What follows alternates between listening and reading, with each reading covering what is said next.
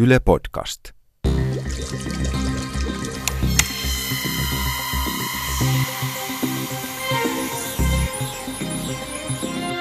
Tiede Ykkönen, Extra. Käymme neljän jakson ajan Suomen punaisen ristin veripalvelussa. Ensimmäisessä jaksossa käymme veren luovutuksessa. Täällä Helsingin Kivihaassa Suomen punaisen ristin veripalvelussa on iso laboratoriomainen sali, jossa on liuta punaruskeita lepolavereita ja lavereilla makoilee tyytyväisen näköisiä verenluovuttajia. Ja senhän tiedetään jo tutkitusti, että onnellisuus lisääntyy, kun auttaa muita ja täällä se auttaminen hoituu helposti. Ei tarvitse muuta kuin maata käsi ojossa ja ammattilaiset tekevät työn. Sitä paitsi, jos antaa, niin saa itsekin neuvo hyvä ystäväni Tuula, ahkera verenluovuttaja. Kuinka monta litraa ihmisessä on verta ja paljonko sitä annetaan tässä verenluovutuksessa? Lääkäri Johanna Kastareen Suomen punaisen ristin veripalvelusta. Joo, ihmisen verivolyymi vaihtelee vähän koon mukaan, mutta verenluovutuksessa luovutetaan noin 500 milli, eli noin puoli litraa verta, ja se ei koskaan ole yli 10-12 prosenttia verivolyymista. Eli voisi ajatella, että noin viitisen litraa verta keskikokoisessa ihmisessä virtaa. Miten se noin puolen litran veren pois ottaminen ihmisestä vaikuttaa siihen luovuttajaan? No luovuttaja kestää sen hyvin silloin, kun hän on terve, silloin kun hän on luovutusikäinen, aikuinen ja hän on siinä mielessä valmistautunut tähän hommaan, että hän on syönyt ja juonut normaalisti. Ihminen kestää tämän tyyppisen verenmenetyksen tyypillisesti ilman ongelmia vähän voi olla väsynyt sen jälkeen. Hemoglobiinihan on matalampi kuin tavallisesti, mutta terve ihminen normaalisti kestää tämän ihan hyvin ja siksi tätä voidaan vapaaehtoisilta luovuttajilta tämmöinen määrä verta ottaa. No kuinka kauan se kestää, että se verimäärä sitten korvautuu ja tulee uudet verisolut ja plasmat tilalle?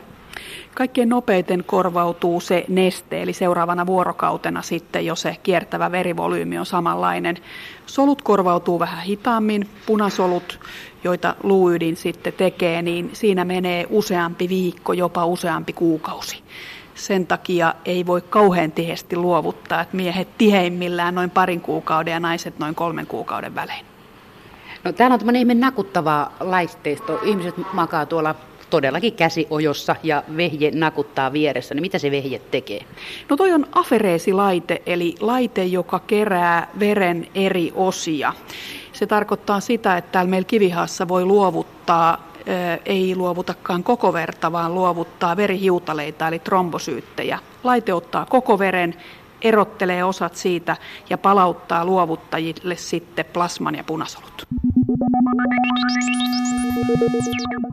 Minkä takia täällä veripalvelussa tarvitsee olla lääkäri? Sulle tuli just puhelu tuossa äsken, vedin nauhoituksen poikki tietenkin potilastietojen suojaamiseksi, mutta mitä sä täällä teet? Miksi täällä tarvitsee muita kuin bionalyytikoita, jotka ottaa ne veret potilaista? Itse asiassa sairaanhoitajat meillä ottaa ja hoitajat ottaa hoitaa tuon verenluovutuksen, mutta kyllä mulki on täällä hommaa. Meillä luovutuksessa on lääkäreitä, jotka vastaa näistä luovuttajavalintakriteereistä, tulkitsee niitä, kouluttaa hoitajia. Meidän tehtävä on huolehtia siitä, että se luovutus on turvallista sekä luovuttajalle että sitten ne verivalmisteet on sopivia potilaille. No mitä älyä siinä on, että tuolla tuo afereesilaite naksuttaa ja se ottaa sieltä vaan sitten jotain yhtä sorttia jaosta siitä verestä. Miksi ei oteta koko verta, kun se kerran on siinä tarjolla?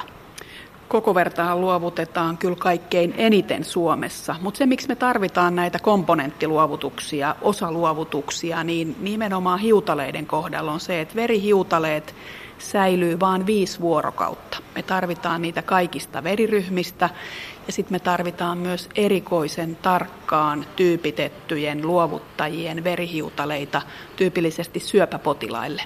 Siksi on järkevä kerätä tietty määrä hiutaleita, kun me saadaan yhdestä luovuttajasta sen verran paljon hiutaleita, mitä muuten eroteltaisi neljän luovuttajan verestä.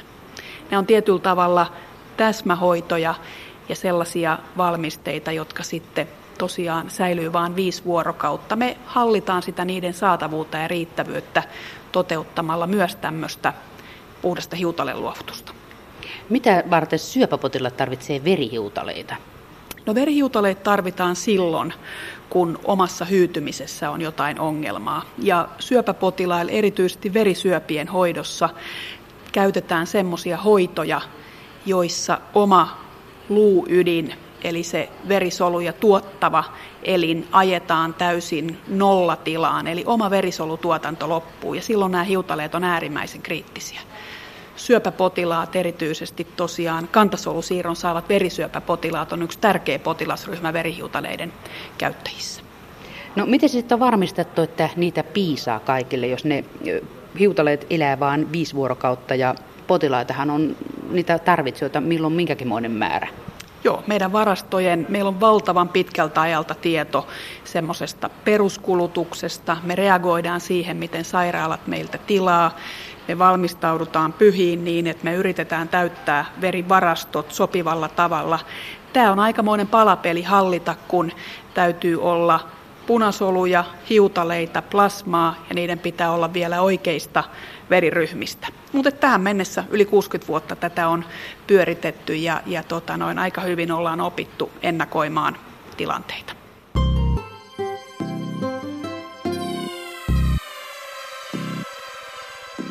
Lääkäri Johanna Kastorien, onko tämä joku kuinkakin yleinen systeemi, että punainen risti hoitaa tämän verien ottamisen ja jakamisen eteenpäin, veripalveluhommat?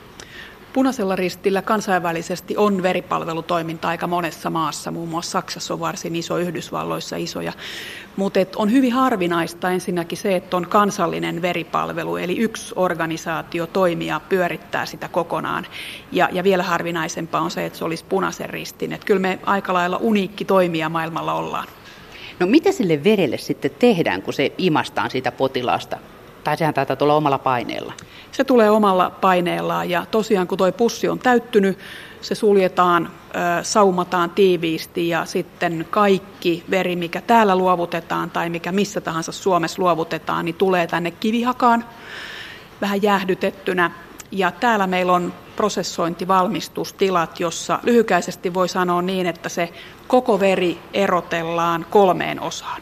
Punasolut, verihiutaleet ja plasma. Ja näillä kaikilla on vähän oma käyttötarkoituksensa ja oma kulkunsa. Mutta lyhyesti voi ajatella, että yhdestä koko veren luovutuksesta hyötyy vähintäänkin kolme potilasta. Kuinka paljon niitä luovuttajia ympäri Suomea yhteensä tarvitaan per päivä tai viikko? Me tarvitaan noin 800 luovuttajaa joka päivä Suomessa. Sillä tämä homma pyörii niin, että sairaalat saa sen, mitä he tarvitsevat. Löytyykö Suomesta melkein tuhat luovuttaa joka ikinen päivä? Kyllä pääsääntöisesti löytyy. Me aktivoidaan ihmisiä verenluovuttajia lähettämällä tekstiviestejä, mainoksia laittamalla lehtiin, olemalla mediassa noin jatkuvasti, että muistutellaan asiasta. Ja sitten kun tulee sellainen tilanne, että meidän varastot näyttää vähän hiipumisen suuntaan, niin sitten me aktivoidaan tässä kutsutoiminnassa. Mutta että pääsääntöisesti riittää. Hankalia ajanjaksoja on esimerkiksi tämmöiset toukokuiset, kauniit aurinkoiset ekat päivät. Ja, ja sitten semmoiset, me tiedetään, että ennen isoja pyhyjä, vaikka ennen joulua, ihmiset haluaa tulla luovuttamaan. He haluaa antaa sen joululahjan. Siksi meillä usein sitten tammikuun alku on vähän semmoinen haastava aika, kun moni on käynyt luovuttamassa. Samoin juhannuksen jälkeen, pyhien jälkeen, niin ne on semmoisia, että me joudutaan aktivoitumaan tavallista enemmän, jotta sairaalat ei joudu pulaan sinne varsinaisiin tuotantotiloihin, missä se koko veri jaostellaan niihin punasoluihin ja verihiutaleisiin ja plasmaan, niin sinnehän minä epähygienisenä nauhurin kanssa voi mennä, mutta tota, tässä kun tämä afereesin laite, niin kuinka se sitten toimii, mikä nakuttaa tuossa koko ajan vieressä? No se afereesilaite toimii niin, että siinä laitteen sisällä on sentrifugi, joka pyörittää sitä luovutettua verta ja se erottelee jo kuin painon mukaan ne veren eri osaset ja sitten se palauttaa takaisin sen, mitä tässä ei haluta. Ja itse asiassa koko veren luovutuspussi on sillä lailla ovela, että se pussi on itse asiassa pussisetti. Siinä on neljä pussia. Yhteen luovutetaan se koko veri ja sitten tuolla meidän tuotantotiloissa siinä samassa pussisetissä olevat kolme muuta pussia, niin niitä käytetään siihen, että ne osaset jaotellaan sentrifugoinnilla ja, ja paineella niin niihin valmiisiin pussin setin osiin.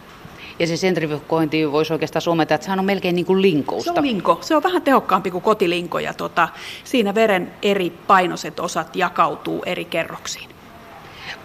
Onko seulomisesta mitään hyötyä? Siis mikään valtakunnan seulat ei hyödytä tässä hommassa, tai sille, antaa sen näytteen seistä ja sitten siellä erottuisi ne osat? Joo, sitäkin käytetään siinä tuotannon osana, että se saa vähän aikaa laskeutua ja jakautua, mutta pelkästään niin kuin suodattamalla tai seisottamalla ei tule niin hyvää tulosta kuin tällä sentrifugilla puristamalla niitä osia, mutta että kyllä tässä ihan fysiikan lait pätee ja, ja sit sitä, niiden avulla tavallaan erotellaan ne eri, eri komponentit siitä verestä.